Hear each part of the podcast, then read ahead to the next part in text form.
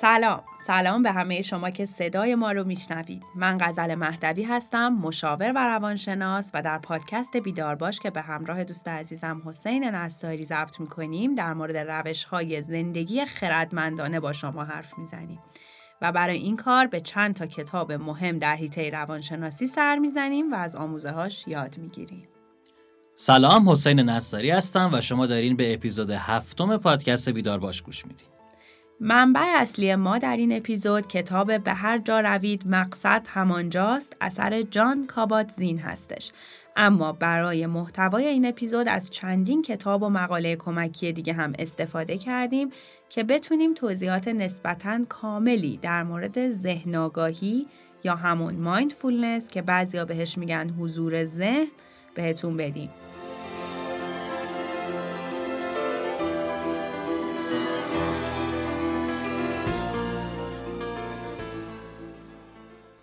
این واژه ذهن آگاهی یا مایندفولنس رو ممکنه این روزها زیاد شنیده باشین چون تو خیلی از آموزه ها و درمان های روانشناختی ازش استفاده میشه.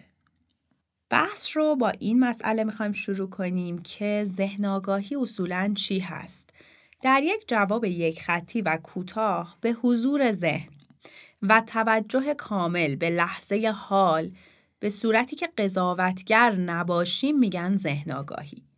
توی ذهن آگاهی دو تا مسئله مهم وجود داره. یکی این که در لحظه اکنون وجود و حضور داشته باشیم. دو اینکه قضاوت نکنیم. به زبان ساده ذهن آگاهی یعنی از افکار رفتار هیجانات و احساساتمون آگاه و باخبر باشیم. در واقع یه جور حواس جمع بودنه یه جور بیداری و آگاهی نسبت به اتفاقایی که همین الان در اطراف یا درون بدن ما در حال اتفاق افتادنه. یه جور کیفیتی از آگاهیه که انگار ما از آگاه بودن خودمون آگاه میشیم.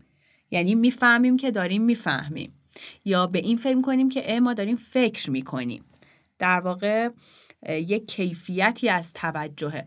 مثلا شما سوار ماشین که میشین تا محل کارتون برین خیلی وقتا اصلا نمی‌فهمی از چه مسیری داری میری چه ماشینایی داری می‌بینی. حالا برای خودت داری فکر می‌کنی یا به یه موزیکی گوش میدی یا می‌بینی رسیدی.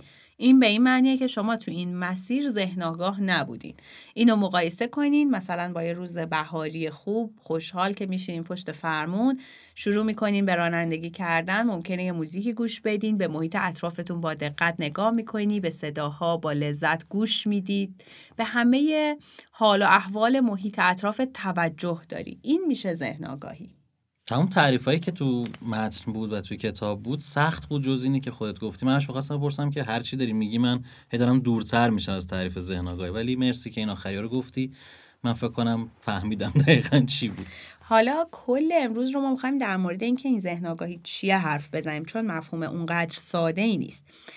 کلا در مورد ذهن آگاهی کل این دوتا اپیزود باید حرف بزنیم تا اون معنی اصلی و در واقع اون درک کامل نسبت بهش ایجاد بشه. اول از این شروع کنیم که ریشه ذهن آگاهی چیه؟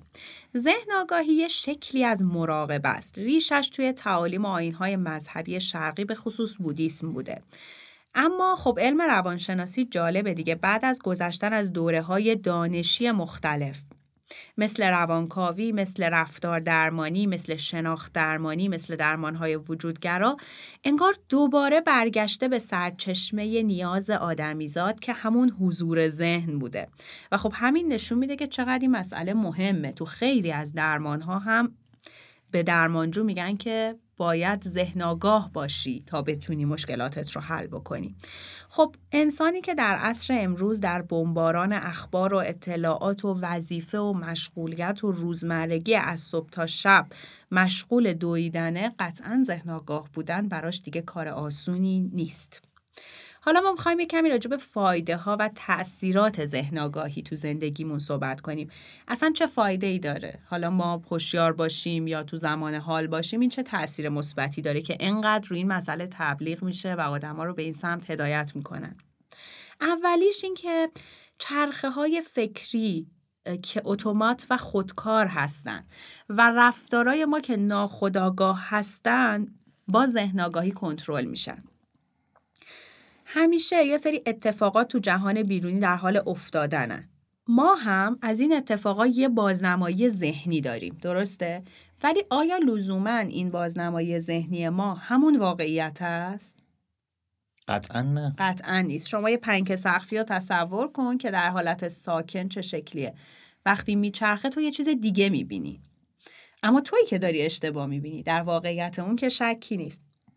یا مثلا همه این تستای خطاهای دیداری اصلا شیوه ساخت انیمیشن ها در واقع بر اساس خطای دیداری ما داره اتفاق میفته همین مثالای ساده نشون میده که تا چه حد ذهن ما آمادگی اینو داره که تصاویری رو ببینه بشنوه یا درک کنه که با واقعیت متفاوتن. حالا تصور کن ما در اثر آمادگی های ژنتیکی که داشتیم تربیت کودکی که داشتیم تجربیاتی که تو دوره نوجوانی و جوانی کردیم یه مدل خاصی جهان رو ادراک می‌کنیم و عادت هم می‌کنیم به این مدل ادراک کردن و بعدم فکر می‌کنیم همه این فکرهایی که داریم بر واقعیت مبتنی شدن. این باعث میشه ما هر باری یک محرکی با همون برخورد می‌کنه میبینیمش میشنویمش به صورت عادتی و ناخداگاه یه سری فکرای خدایند بکنیم بعدم یه سری عملهای ناخداگاه انجام بدیم. مثلا خیلی وقتا جالبه زنگ تلفن که می‌خوره بعضی اصلا بدون اینکه فکر کنن که کی اون ور خطه. اصلا آیا من دوست دارم الان باش حرف بزنم؟ اصلا آیا الان وقت دارم که این کار انجام بدم؟ اصلا به این چیزا فکر نمی‌کنم. زنگ تلفن یعنی من باید سریع بپرم و گوشی رو جواب بدم. این میشه اون رفتار ناخودآگاه. ذهن آگاهی کمک می‌کنه که ما از این چرخه بیایم بیرون. کمک می‌کنه که مسائل رو کلیتر و غیر قضاوتی تر ببینیم. کمک می‌کنه اسیر الگوهای همیشه رفتارمون نشیم. دقیق تر به انتخابایی که داریم فکر کنیم و بهترین رو انتخاب کنیم. خب طبیعیه که وقتی واکنش ما فکر شده باشه دیگران هم نسبت به ما عکس بهتری نشون میدن و اصلا یه چرخه روابط بهتری هم شکل می‌گیره.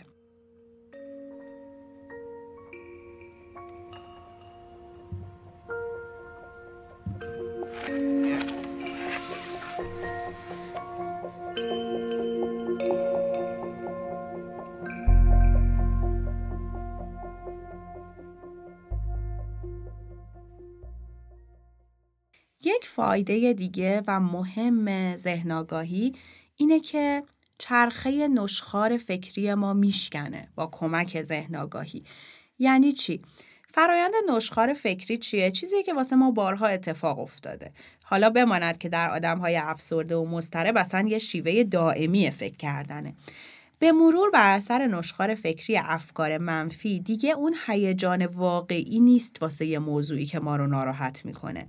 بلکه ناراحتی و ناامیدی تشدید شده ایه که چون هی ما اون فکرها رو تو ذهنمون دوباره نشخار می‌کنیم برامون ایجاد میشه به بودای جدیدی از ناراحتی می‌رسی هر بار که اون فکر رو آره. هی یعنی برمیگردی به گذشته دوباره فکر میاد و هی بیشتر میشه انگار ناراحتیه این میشه نشخار فکری درسته. دقیقا درسته. اینکه فکر منفی رو تو دقیقا مثل نشخار کردن دیگه. تو ذهن دوباره برگردونی. دقیقا.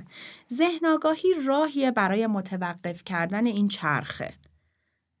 توی همه جای دنیا صدها تحقیق و پژوهش در مورد اثرات خیلی گسترده ذهن آگاهی در درمان افسردگی و استراب مطرح شده منتشر شده و همین نشون میده که در واقع ذهن آگاهی کمک می‌کنه که افراد از این چرخه باطل نشخار افکار منفی یه مقداری بیان بیرون.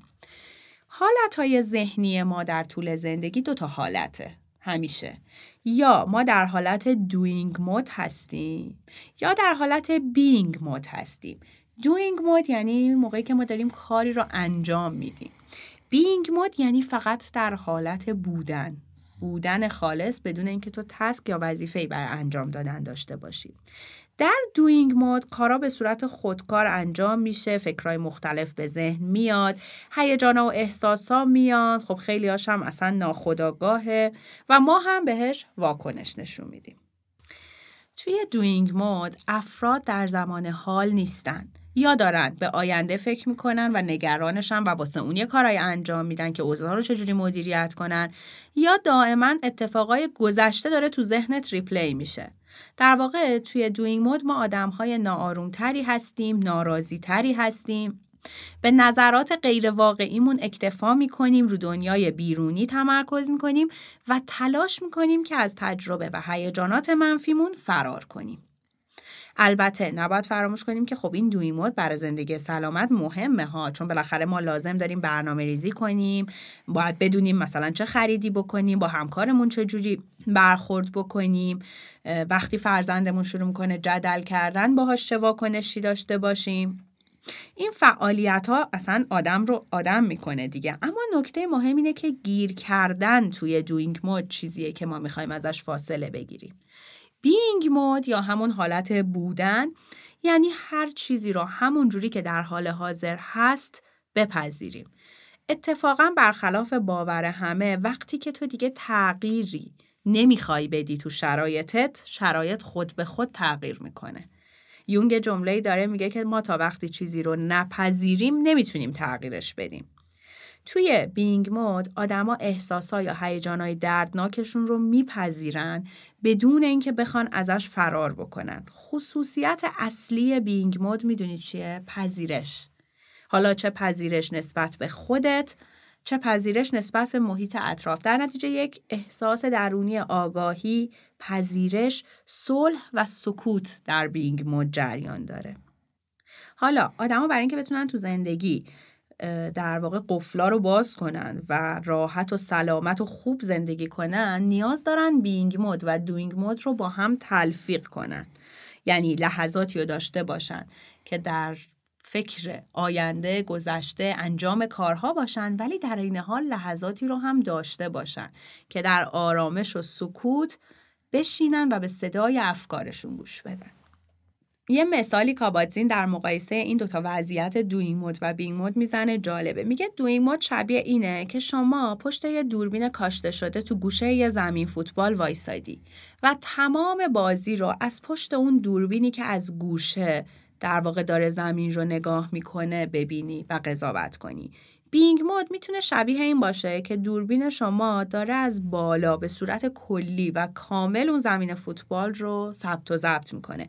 در این شرایط دیگه شما نقطه گوشه ای نیستی که از یک جهت نگاه کنی. اون وقت شما مثل یه داور بیطرف و بیغرض داری به تمام وقایع و حرکات و اتفاقات نگاه می‌کنی. بدون اینکه البته بهش دیده مثبت یا منفی یا قضاوتی داشته باشی. انگار که ذهن آگاهی یک دوربین جدیدی به شما میده که بتونی از یک زاویه خیلی کاملتر وسیعتر تجربیاتت رو نگاه کنی و یه زمانهایی در طول روز از پشت عینک همیشگی که داری بیای بیرون و دنیا رو از زوایای جدیدتری ببینی. اوقات لازمه آدم واقعا از کاربرد خودش بیاد بیرون و بره زندگی خودش رو بدون هیچ قضاوتی ببینه. واقعا فکر می‌کنم خیلی به درد بخوره مخصوصا توی این شرایطی که دیگه همه درگیر مشکلاتن و جنگ و اقتصاد بد و اینا. واقعا خیلی لازمه آدم یه وقتایی از این فضای خارج بشه و فقط زندگی خودش رو نگاه کنه و لذت ببره از اون اتفاقات خوبی که توی اون زندگی هست. دقیقا در ادامه حرفت می‌خوام برگردم به اون جمله که چند دقیقه پیش گفتیم که پذیرش فکرها و فرار نکردن ازشون به ما کمک می‌کنه که راحت تر بتونیم شرایط رو تغییر بدیم. یعنی چی؟ یعنی وقتی تو به عنوان یه آدم یه کار اشتباهی می‌کنی از نظر خودت یا یه فکر منفی به ذهنت می‌رسه که خودت ازش احساس خجالت می‌کنی اگه فکر کنی که این فکر خودتی یا اگر فکر کنی که من چه آدم بدیم که این فکر از سرم میگذره انگار پذیرفتی که تو در مقابل این فکر یا این احساس یا این هیجان ناتوانی ولی وقتی که اون رو به عنوان یک فکر بپذیری و مجبور نیستی که بر طبق اون رفتار بکنی عملا جدا کردن فکر از خودت به تو کمک کنه که راحت ترم بتونی اون شرایط رو تغییر بدی.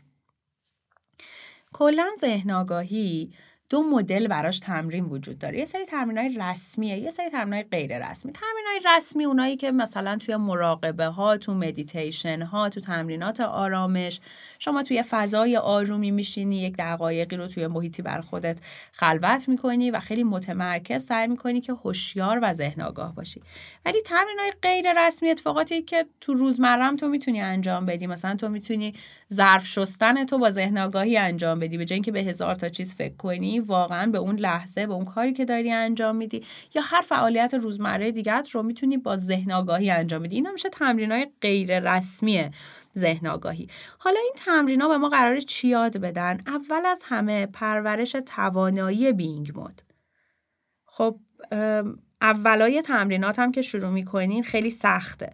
هی تو باید مثلا به حس تماس بدنت با صندلی که روش نشستی حرکت بدنت موقع تنفس.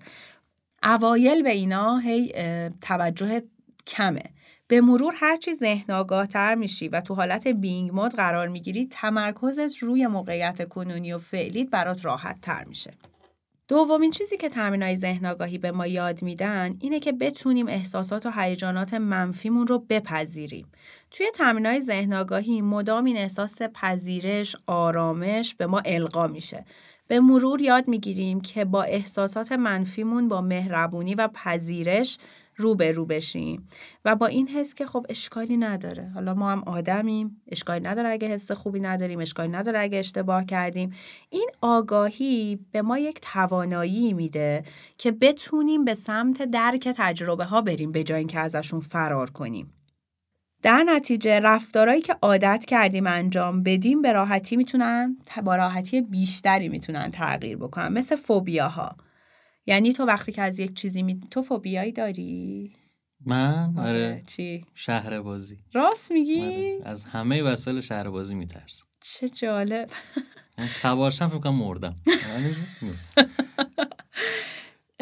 این فوبیا هایی که آدما دارن یا همون ترس های مرضی که آدما دارن ترس هایی که بیمارگونه و زیاده. حالا یکی از سوسکه یکی از انکبوت یکی از شهر بازیه یکی از ارتفاع یکی از جای تنگه. بالاخره هر کسی ممکنه برای زندگیش چیزایی براش خیلی ترسای جدی باشن. اینها در واقع با ذهن آگاهی به سمت درمان بیشتری میرن. چون وقتی که شما از یک چیزی میترسی به صورت شرطی شده میترسی. عمده آدمایی که از انکبوت میترسن تا حالا که به یه انکبوت دست نزدن که ببینن واقعا ترس داره یا نه. شاید از نزدیکم تا حالا تا حالا ندیدن. اما یک باوریه دیگه. وقتی که هوشیارین و دوباره از صفر تجربیات رو میپذیرین و قبول می‌کنین که به سمت هیجانات منفیتون حرکت بکنین راحتتر می‌تونین با فوبیه ها مبارزه کنین.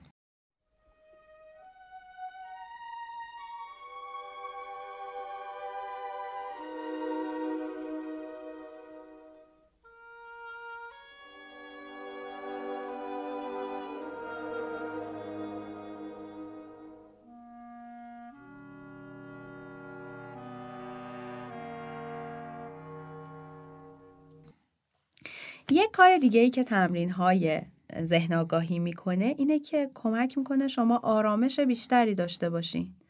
چون اصلا ما تو تمرینات و مراقبه چی رو یاد می‌گیریم؟ اینکه ذهنمون رو جمع کنیم اینکه متمرکز باشیم اینکه ذهنمون رو بتونیم آروم بکنیم. خب این خیلی توانایی مهمیه. فکر کن تو در لحظه ای که عصبانی در لحظه ای که تحت فشاری تو بحرانی بتونی با یک سری توانمندی ها و تمریناتی ذهنت رو اون لحظه آروم بکنی. مخصوصا تو اون شرایط چون وقتی عصبانی میشی ذهن فعالیتش چند برابر میشه. یعنی همین جور افکار میاد تو ذهنت. خیلی بدترم میشه دقیقا تو حالت عصبانیت. یه سوالی که همیشه درمانجوها مطرح می‌کنن وقتی که ما راجع به جریان افکار خودکار یا افکار خدایند صحبت می‌کنیم میگن چجوری میشه در جریان افکار ناخودآگاهمون غرق نشیم؟ چه راهی هست؟ در واقع حالت بیداری و معمول ما از نگاه بودایی ها بیشتر شبیه خوابه. چون وقتای زیادی هست که ما به صورت خودکار و اتوماتیک فکر می‌کنیم تصمیم می‌گیریم به آدما واکنش نشون میدیم. در واقع یک جور خوابیم. چون ذهن آگاه نیستیم. هدف از ذهن آگاهی اینه که گاهی بتونیم از این خواب اتفاقا بیدار بشیم و به طیف کامل توانایی هامون چه آگاهانه چه غیر آگاهانه بتونیم دسترسی پیدا کنیم. ما می‌خوایم توجه کامل رو تجربه کنیم. این کار کار ساده ای هم هست ولی لزوما راحت نیست. یعنی چی؟ یعنی نظم می‌خواد تلاش می‌خواد.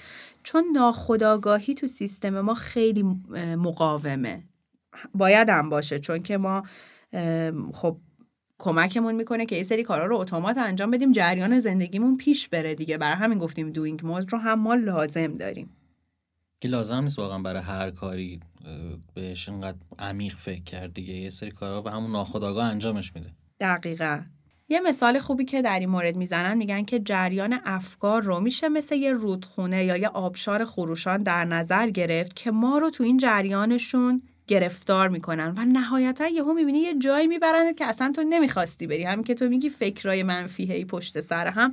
واقعا یهو می‌بینی که رفتی یه جایی که اصلا خودت هم شاید خبر نداشتی یا تمایل. یه خاطره توی بچگی که اذیت بودی. یا همونجا داری فکر می‌کنی می‌رسی به اون می‌بینی اصلا چرا رفتم اونجا. و واقعا روزتو خراب می‌کنه. واقعا افکار منفی که پشت هم میاد یه جاهای انقدر عمیق میشی که از دست میدی همه چیو. تمرین ذهن آگاهی دقیقا همین کار رو می‌خواد بکنیم می‌خواد جلوی این مسئله رو بگیره. یعنی یاد بگیریم چجوری از این جهان آشفته خارج بشیم و به جایی که درگیر اون طوفان باشیم بشینیم کنار ساحل بهش گوش بدیم ازش یاد بگیریم و صبر کنیم که این جریان تموم شه. این اتفاق که داریم راجع به صحبت کنیم ولی خود به خود اتفاق نمیافته. این به انرژی و تمرین نیاز داره. حالا کاباتزین میگه برای شروع این کار چه توصیه ای داره؟ هیچی. هیچ کاری نکن. فقط یه جا بشین. ما اغلب در تکاپو هستیم برای انجام کارها و وظیفه های مختلف. آیا این توانایی رو دارین که تو زندگیتون یه لحظه توقف کنی؟ سعی کنین فقط به اون لحظه فکر کنین. بدون اینکه سعی داشته باشی اون لحظه رو تغییر بدی. به نوعی شبیه اینکه مردی مثلا. تصور کن اگه من بمیرم دنیا به کارش ادامه میده. اگه واقعا میمردی همین الان کل مسئولیت ها و وظایفت فورا از بین نمی‌رفت. پس لازم نیست بیش از حد نگرانش باشی دیگه. یعنی می‌دونی اون هم که تصور می‌کنیم کار ما مهم نیست. می‌دونی؟ واقعا اینکه حالا حتما این تماس تلفنی رو بگیری واقعا شاید اینقدی الان واجب نیست که تو نگرانشی یا بهش فکر می‌کنی. کاوادزی میگه با یه ذره زمان گذاشتن واسه این مرگای تعمدی. تو فکر کنی یه لحظه که آقا من اصلا الان فکر مردم دیگه. این وظیفه ها چه اهمیتی می‌تونه داشته باشه؟ با یه ذره زمان گذاشتن برای این مرگای تعمدی در برابر جریان پرسرعت زندگی خودتو رها می‌کنی تا برای لحظه فعلی یه لحظه وقت داشته باشی. میگه با مردن در لحظه اکنون در واقع زنده تر میشی. یکی از تمرین های خوبی که توی ذهن آگاهی به آدما میگن توی تمرینات مدیتیشن یوگا اینا همیشه هست تمرین نفس کشیدنه. دقت کردیم میگن تنفست رو بتونی کنترل کنی مدیریت کنی و در واقع بهش توجه کنی. نفس کشیدن تلنگریه که شما رو در لحظه فعلی نگه میداره. موقعی که قرار ذهنتون منحرف بشه شما رو برمیگردونه. بعد تنفس یه متحد واقعیه با شما چون همیشه کنارتون هست و همیشه با تمرکز روی تنفس می‌تونید خودتون رو به شرایط ذهن آگاه بودن برگردونید برعکس عقاید رایج مراقبه. یا تمرینات ذهن آگاهی معنیش کنج عزلت نشستن و قطع ارتباط نیست. اتفاقا معنیش واضح دیدنه. یه مثال خوب دیگه ای هم که در این مورد کتاب زده اینه که میگه که سطح ذهنت رو مثل سطح یک دریاچه در نظر بگیر. آب همیشه موج داره. موجا گاهی کوچیکن گاهی بزرگن. گاهی اونقدر ضعیفن که اصلا احساس نمیشن و بسته به اون شدت و جهت بادایی که تو زندگی میاد اون امواج افکار تو متفاوتن. درست همون جوری که بادهای استراب و تغییر توی زندگی موجای ذهن ما رو به هم میریزن. شما به عنوان آدم قادر نیستی جلوی این موجها رو بگیری ولی می‌تونی موج سواری یاد بگیری. ذهن آگاهی به ما کمک می‌کنه به جای اینکه غرق بشیم تو امواج فکرها اینا رو بپذیریم بشناسیم و سعی کنیم اتفاقا ازش استفاده کنیم.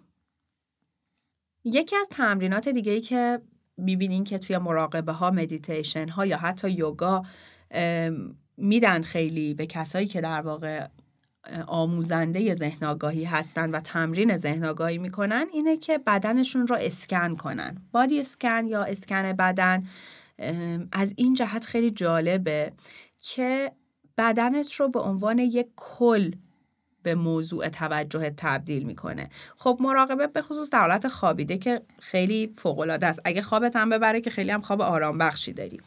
استفاده از بدن به عنوان یک کل کمک می‌کنه که شما بتونین تمام بدن از سر تا نوک انگشتای پا رو تمام سطح پوستت رو احساس بکنی و درک کنی که این کل بدنه که نفس می‌کشه. کل بدنه که زنده است. وقتی توجه کامل و وارد کل بدن می‌کنی می‌تونی کل بدن رو به عنوان مرکز وجود و نیروی حیاتیت احیا کنی و یادت بیاد که تو فقط اونی نیستی که تو سرتی. همه بدن در واقع اجزایی از وجود تو هن. خیلی جالبه. من وقتایی که مثلا یه کار درمانی روی چشمم یا رو دندونم انجام میشه خیلی احساس می‌کنم به هم نزدیک تره تا اینکه مثلا دستم شکسته بود بخوام گچش بگیرم. انگار به طور ناخودآگاه ما احساس می‌کنیم سرمون همه اتفاقاته و یادمون میره که بدنمون رو به عنوان یک کل درک بکنیم. همشون به یه اندازه مهمن. بعضی وقت آدم یادش میره دیگه. فکر می‌کنه که همون فقط دیدن و شنیدن و اینا فقط مهمه دیگه. بدون دست و پا خیلی فکر نمی‌کنه. حالا این تمرین بادی اسکن یه راه خوبی هم هست در کنار اینکه ما بدن فیزیکیمون رو حفظ بکنیم با بدن عاطفیمون هم ارتباط بگیریم. وقتی که تو حواستو متوجه قلبت می‌کنی به خاطر مفهوم استعاری قلبم هستی که برای ما یه جور قلب مرکز عواطف هم تو ذهنمون تعریف شده انگار تلاش می‌کنی اون احساس محدودیت و گرفتگی رو تو قفسه سینت درک کنی و از عواطفی که داری مثل غم، خشم، ترس، ناامیدی یه کمی آگاه تر بشین. حالا چقدر خوبه که گاهی این مراقبه ها تو طبیعت انجام بشه. اون احساس یگانگی خب خیلی لذت بخشه. دست هامون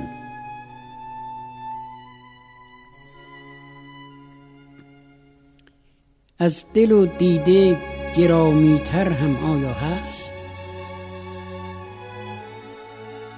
دست آری. ز دل و دیده گرامیتر دست. زین همه گوهر پیدا و نهان در تن و جان بیگمان دست گرانقدرتر است. هرچه حاصل کنی از دنیا دستاورد است.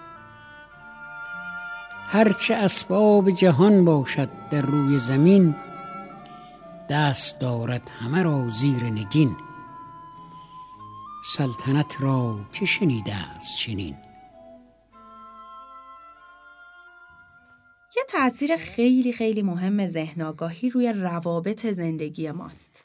وقتی شما ذهن آگاه هستی روابطت سالمتر و سازگارانه تره. چرا؟ چون دقیقا مثل همون سری قبل که گفتیم که ذهن آگاهی جلوی فکرهای ناخودآگاه رو می‌گیره جلوی ذهن خانی ها رو می‌گیره جلوی پیش بینی های بی اساس رو می‌گیره به جای که من فکر کنم تو الان تو ذهنت منظورت چی بوده آگاهانه تر به این مسئله توجه می‌کنم. مشاهده گرانه تر بی تر و اینکه وقتی یه چیزی هم آزارم میده باز به جای واکنش می‌تونم که آگاه بشم و فکر کنم که راه حل بهترین راه حل برای این مشکل چیه. ذهن آگاهی کمک کنه که تو از ذهن خانی فاصله بگیری از فکرهای خودکار فاصله بگیری. اصلا تفاوت‌های زیستی و جنسیتی رو بهش توجه بکنی از خطاهای شناختی ذره فاصله بگیری مثل چی؟ مثل مثلا درشت نمایی یه مسئله کوچیک و واسه خودت خیلی بزرگ کنی. مثل برچسب منفی زدن. تو اگه یه بار دیر کردی من بگم که تو همیشه آدم بدقولی هستی. این خطاهایی که شخصی سازی. تو داری یه موضوع رو صحبت می‌کنی من ای به خودم بگیرم. فکر کنم که ای منظورش. خب اینا همه از فکرهای ناخودآگاه و عادت ها میاد دیگه. وقتی که تو هوشیاری آگاهی اون لحظه رو داری رصد می‌کنی درگیر این فکرهای ناخودآگاهت کمتر میشی. یکی دیگه از تاثیرات تمرینات مایندفولنس افزایش صبر. صبر به نظرت یعنی چی حسین؟ فکر می‌کنم این باشه که عجولانه تصمیم نگرفتن توی هر موضوعی یعنی صبر کنی و با یه فکر بهتر و درستتری بری سمت اون موضوع. فکر می‌کنم این بهترین روش صبر باشه. ولی فکر کنم بیشتره این شکلی این که نه هر اتفاقی برات افتاد تو خشم خشمگین نشی عکس من نشون ندی. بگن آدمای صبور معمولا این شکلی هن دیگه تو باور مردم این شکلیه. ولی فکر کنم درستش اینه که قبل از اینکه هر کاری انجام بدی یه فکری یه آنالیزی بکنی ببینی که به چی می‌رسی. حالا من می‌خوام یه تعریف ای کمی متفاوت تری از صبر رو بگم و اون اینه که یادت باشه این موضوع رو که همه چیز در زمان خودش شکوفا میشه. صبر یک جایگزینی برای بیقراری ها و بیتابی های ذهنه. می‌دونی اینکه باور داشته باشی که باید به اتفاقات فرصت بدی تو اگه یه دونه رو بکاری انتظار داشته باشی فردا در بیاد تو آدم صبوری که نیستی هیچی آدم آگاهی هم نیستی. صبر یعنی که فرصت بدی زندگی به مسیر خودش بره. فرصت بدی که اتفاقات موقعی که باید بیفتن. البته این به این معنی نیست که وقتی مجبوری نباید عجله کنی یا اتفاقا میگه که می‌تونی صبورانه عجله کنی. قرار نیست عجله نکنی. ولی خودت بدونی که من دارم اصلا من دارم عجله می‌کنم برای اینکه باید به فلان کار زود برسم. نه اینکه من به صورت ناخودآگاه هر جا میرم هر کار می‌کنم تو یک عجله ای باشم که اصلا معلوم نیست علتش چیه. از کجا داره نشأت می‌گیره. باز در مورد این هم خیلی کوتاه اشاره کردیم که یکی از فایده های مهم ذهن آگاهی اینه که به جای قضاوتگری مشاهده گر باشی. تمرین های ذهن به تو کمک می‌کنه که یک خصوصیت غیر قضاوت کننده تری رو نسبت به همیشه خودت داشته باشی. درسته که تجربه های ما خیلی مهمن و خیلی زندگیمون رو شکل میدن ولی معمولا اونقدر هم درست نیستن که ما فکر می‌کنیم اینا فقط نظرات شخصی ما هن. واکنش هامونن تعصبامونن دانش محدودمونه که خب عمدتا هم تحت تاثیر شرطی شدن های گذشته است. وقتی که این فشارها از ذهن و در واقع از تجربیات ما میاد و واکنش های ما رو برانگیخته می‌کنه به ما فرصت نمیده لحظه فعلی رو با وضوح ببینیم. اینکه این توانمندی رو داشته باشیم که اتفاقات رو در لحظه همون جوری که دارن میفتن ببینیم و بپذیریم عملا جلوی قضاوتگری ما رو می‌گیره. کاباتزین میگه اصلا قلوف نیست. اگه بگیم یک مسمومیت مزمن و ویروسی تو ذهن ما داره کار می‌کنه و نمی‌ذاره همه چیز اونجوری که هست ببینیم. یه نکته مهم دیگه که تو اپیزودهای قبلی هم از جاهای دیگه به این رسیدیم و بخش مورد علاقه منم هست. بحث سادگی عمدیه. می‌خواد بگه که محرک های اطراف همه تلاششون رو می‌کنن که شما رو ناهوشیار نگه دارن. فقط در اون حد هوشیاری واسط می‌ذارن که شکم تو پر کنی و مثلا بری سر کار. ولی لذت صبونه خوردن و متوجه نمیشی. مثلا اون نور قشنگی که از پنجره صبح رو میزه تابیده اون رایحه مثلا نون تازه‌ای که پیچیده اینا رو نمی‌فهمی. تو فقط غذا تو بخوری بری. برای مقابله با این محرک ها باید کارامون رو آگاهانه انجام بدیم. مثلا خیلی کارهای ساده میگیم سادگی عمدی. مثلا قدم زدن یا گذروندن یه وقتایی با حیوان خونگیت. یه آرامش هایی بشینیم یه موزیک گوش بدیم. پنج دقیقه. بدون اینکه هیچ کاری بخوایم انجام بدیم. این سادگی داوطلبانه یا عمدی به این معنیه که تو طول روز به نقاط کمتری سر بزنی کمتر ببینی ولی بیشتر و عمیقتر ببینی. یعنی تعداد محرکا رو کم بکنی اما کیفیت هر کدوم رو عمیقتر بکنی. کارهایی که شاید خیلی وقت هم داریم انجام میدیم و نه به این شکل ولی یعنی ما موزیک رو گوش میدیم غذا رو میپزیم می‌خوریم بعد ولی این شکلی نیست هیچ کدومش. یعنی لذتی شاید نبریم ازش. حواست بهش نیست. یعنی تو سکوت و سکون نیستی. عملا باز تو دوینگ مدت هستی. این سادگی داوطلبانه یه حس آزادی عمیقی رو به ما میده. انگار که قدرت نگفتن رو تقویت می‌کنه و این فرصت رو در اختیارمون می‌ذاره که کشف کنیم که از کمترها آیدی بیشتر داشته باشیم. و یه فایده مهم دیگه افزایش تمرکزه. تمرکز اساس تمرین توجه کامله. حالا تمرکز رو میشه توی اون تمرین رسمی تمرین کرد میشه هم گفتم تو طول زندگی تمرین کرد وقتی به یه موضوعی توجه می‌کنی مثل نفس کشیدن تمرکزتو میاری رو اون و این قدرت تمرکزت رو بالا می‌بره آرامش و ثبات روانیت رو بالا می‌بره و خب بله کنترل خشم همونجوری که گفتین وقتی احساس عصبانیت غلبه می‌کنه خب از لحاظ زیستی ما آماده شدیم که پاسخ بدیم دیگه. کلا هم فرو خوردن خشم به شکل خودخوری خب برای بدن مضره. ولی در عین حال تخلیه خشمم به صورت غیر قابل کنترل و عادتی هم می‌تونه مضر و حتی خطرناک باشه. توجه کامل می‌تونه ما رو متوجه بکنه که این عصبانیت تا چه اندازه می‌تونه برای خودمون و دیگران مسمومیت داشته باشه. حالا با اون انرژی عصبانیت چی کار می‌کنیم؟ اون رو به شکل قدرت و تصمیم گیری های درست هدایت می‌کنیم. در واقع قدرتش رو چند برابر می‌کنیم. انگار که من از دست یک فرض کنید معلمی که به من توهین کرده یا منو تحقیر کرده عصبانیم به جای واکنش منفی به اون نشون دادن میرم و درسم رو یک جوری می‌خونم در واقع از اون خشمه به عنوان نیروی محرک کاری استفاده می‌کنم که هم پاسخ اون خشمه باشه هم مسمومیت زا نباشه هم آشفته کننده نباشه.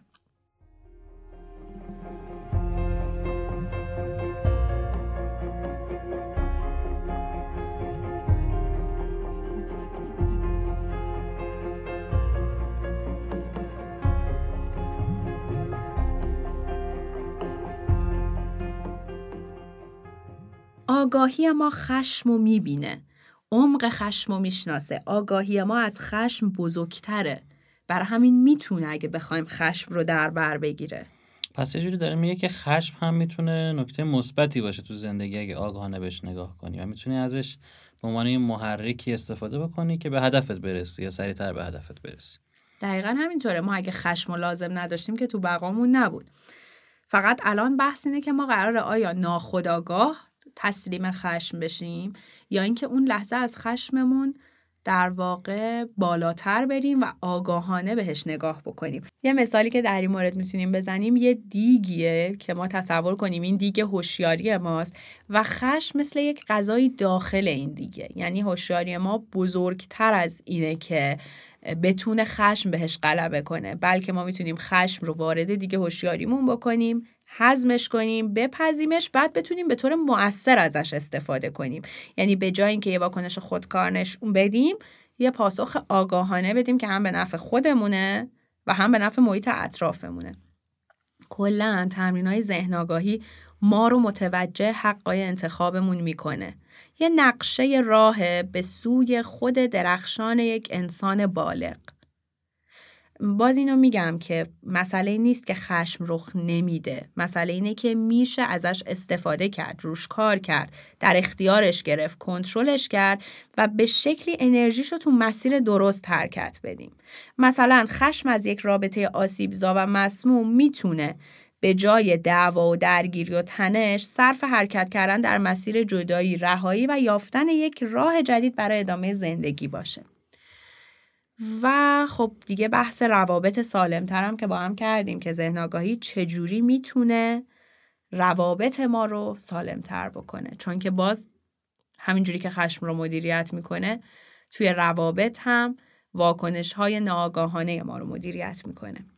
یکی از تمرینایی که تو ذهن آگاهی یا تمرینات آرامش به افراد میدن تمرین تخیله. که اینم خیلی جالبه. قوه تخیل ما چیز جالبیه دیگه. تو فکر کنم زیاد داری این قوه تخیل به خاطر کار حرفه خودت که game و ایناست فکر کنم تاثیر داره نه؟ آره هم game بالا چون قبلش هم تئاتر کار می‌کردم هم خواستم اینو بگم و فرصتش پیش نیامد که خیلی از تمرین های این کتاب و این تمرین که برای ذهن هست توی method acting و توی تمرینات تئاتر هست. هم تخیله همین که بدنت رو بشناسی و بهش فکر کنی همون اسکن بدن رو کاملا تمرین می‌کردیم. اون موقع و می‌دونستیم دقیقا به چه شکله و داشتم این نکته فکر می‌کردم که چقدر به درد می‌خوره توی اون حرفه. یعنی بچههایی که اگر توی حرفه هنر هستن مخصوصا توی تئاتر و تلویزیون فکر می‌کنم لازم باشه واقعا این کار رو انجام بدن این کتاب بخونن و تا الانش برای من خیلی سخت بود این کتاب حقیقتا. هم مفهومش هم تمریناتی که داره واقعا سخته احساس می‌کنم. ولی احتمالا یه آرامش خیلی خاصی به من میده. من همه موردهای بد این کتاب داشتم تا الان. هرچی خوندی. خب در تو تخیلم آره. هم من خب کار گیم هم انجام میدم آره ما به خاطر اینکه معمولا توی یه فضای غیر واقعی هستیم همیشه و داریم یه فضایی رو می‌بینیم که توی واقعیت وجود نداره. می‌تونیم تصور بکنیم و تخیل بیشتری داشته باشیم. یه جوری انگار تمرین شده قبلا برام به یه شکل دیگه ای آفرین دقیقا تخیل کردن هم به تمرین احتیاج داره و فایده هایی هم داره. کلا استفاده از قوه تخیل حالا لزومنی نیست که سفر به گذشته یا آینده خودت بکنی. تو به سادگی با هر فعالیتی می‌تونی تخیل و وارد زندگی روزمرت کنی. مثل همین بازی که تو میگی دیدن یه فیلم شنیدن موسیقی رمان. همه اینا می‌تونه یه جرقه تو قوه تخیل باشه. آدمایی که از تخیل استفاده می‌کنن و این کار رو بلدن و روش تمرین دارن آدمای خلاق ترین وقتی تو خلاق تری به چالش ها با روش و نگاه تازه نگاه می‌کنی و خب راه حل های جدید تری هم می‌تونی پیدا بکنی. بعدم تخیل خیلی جالبه. به تو امکان دسترسی به خواسته ها و آرزوها و تمایلات تو میده. چون تو تخیل تو محدودیتی وجود نداره. وقتی دنیای تخیل هر آدمی رو بررسی می‌کنی می‌تونی حدودا بفهمی که این چه تمایلات ترس ها و آرزوهایی تو زندگیش داره. و خب وقتی که در واقع تو خلاقانه تر تصمیم می‌گیری به احتمال بیشتری هم تصمیم های بهتر و مفیدتری می‌گیری دیگه تا تصمیم های تکراری که صرفا چون بهشون عادت داری. کلا می‌دونی حسین خیال پردازی ساختارای رایج فکری تو به هم می‌زنه. انگار یه مدارای جدیدی تو ساختار مغزت ایجاد می‌کنه. خود این یه نوع تمرین و تقویت برای مغز دیگه. یعنی وقتی تو مشغول خیال پردازی هستی ذهنت داره بین بخشای مختلف سفر می‌کنه و اطلاعات مختلف جمع آوری می‌کنه که بعدها ممکن اینا به هم ارتباط پیدا کنن. و همین ارتباطات اغلب اوقات به یک ایده جدید و به یک خلاقیت جدید تبدیل میشه. از نظر علمی هم میگن که تخیل حافظه کاری یا فعال مغز رو تقویت می‌کنه یعنی حافظه کاری اون توانایی مغزه که اطلاعات رو ذخیره و یادآوری می‌کنه توی مدت کوتاهتر پژوهش هم نشون میده که این نوع خاص از حافظه ارتباط قابل توجهی با خیال پردازی داره. در کنار اون مطالعات هم نشون دادن که افکار خیال پردازانه تاثیر مثبتی روی عملکرد کاری و بهرهوری ما داره. So you're saying farewell, Jordan, yeah. to someone that you know, and you know the ship is leaving, yeah. and you're running to say farewell. Remember that it's innocent.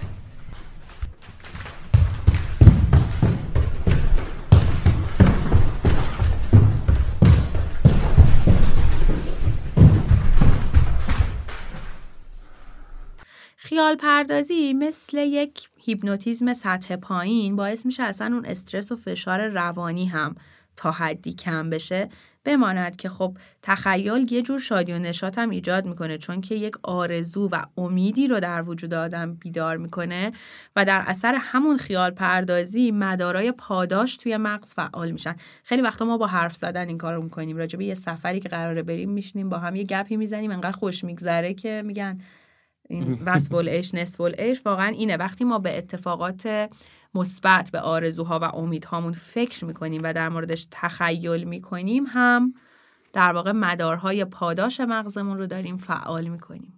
خب برای اینکه این اپیزود خیلی طولانی نشه و حوصله مخاطب ما هم سر نره ما این اپیزود رو اینجا تموم می‌کنیم و ادامه مبحث مربوط به ذهن آگاهی رو می‌ذاریم برای اپیزود بعدی. امیدوارم که با ما همراه باشین. حسین گفت که این اپیزود یه ذره سخته ولی قول میدم که در اپیزود بعدی همین مطالب رو در واقع می‌خوایم ساده تر بست بدیم و گسترش بدیم و مثال بزنیم و براتون پرکاربردتر خواهد بود. مرسی غزل بابت این اپیزود. واقعا اپیزود سختیه ولی فکر می‌کنم که اگر بتونیم تمرش انجام بدیم هم من به هر کسی که گوش میده و دوست داره انجام بده خیلی زندگی براش راحتتر میشه قطعا. اپیزود بعدی رو از دست ندین. ادامه همین کتابه و اینم بگم که این تیم ما فقط من و غزل نیستیم. آقای مهدوی هم ادیت صدا رو انجام میده و آرش قربانی عزیز ضبط صدای. تشکرم از استودیو ریسمان بابت اینکه به ما کمک کرده و صدا رو ضبط کردیم. خیلی ممنون.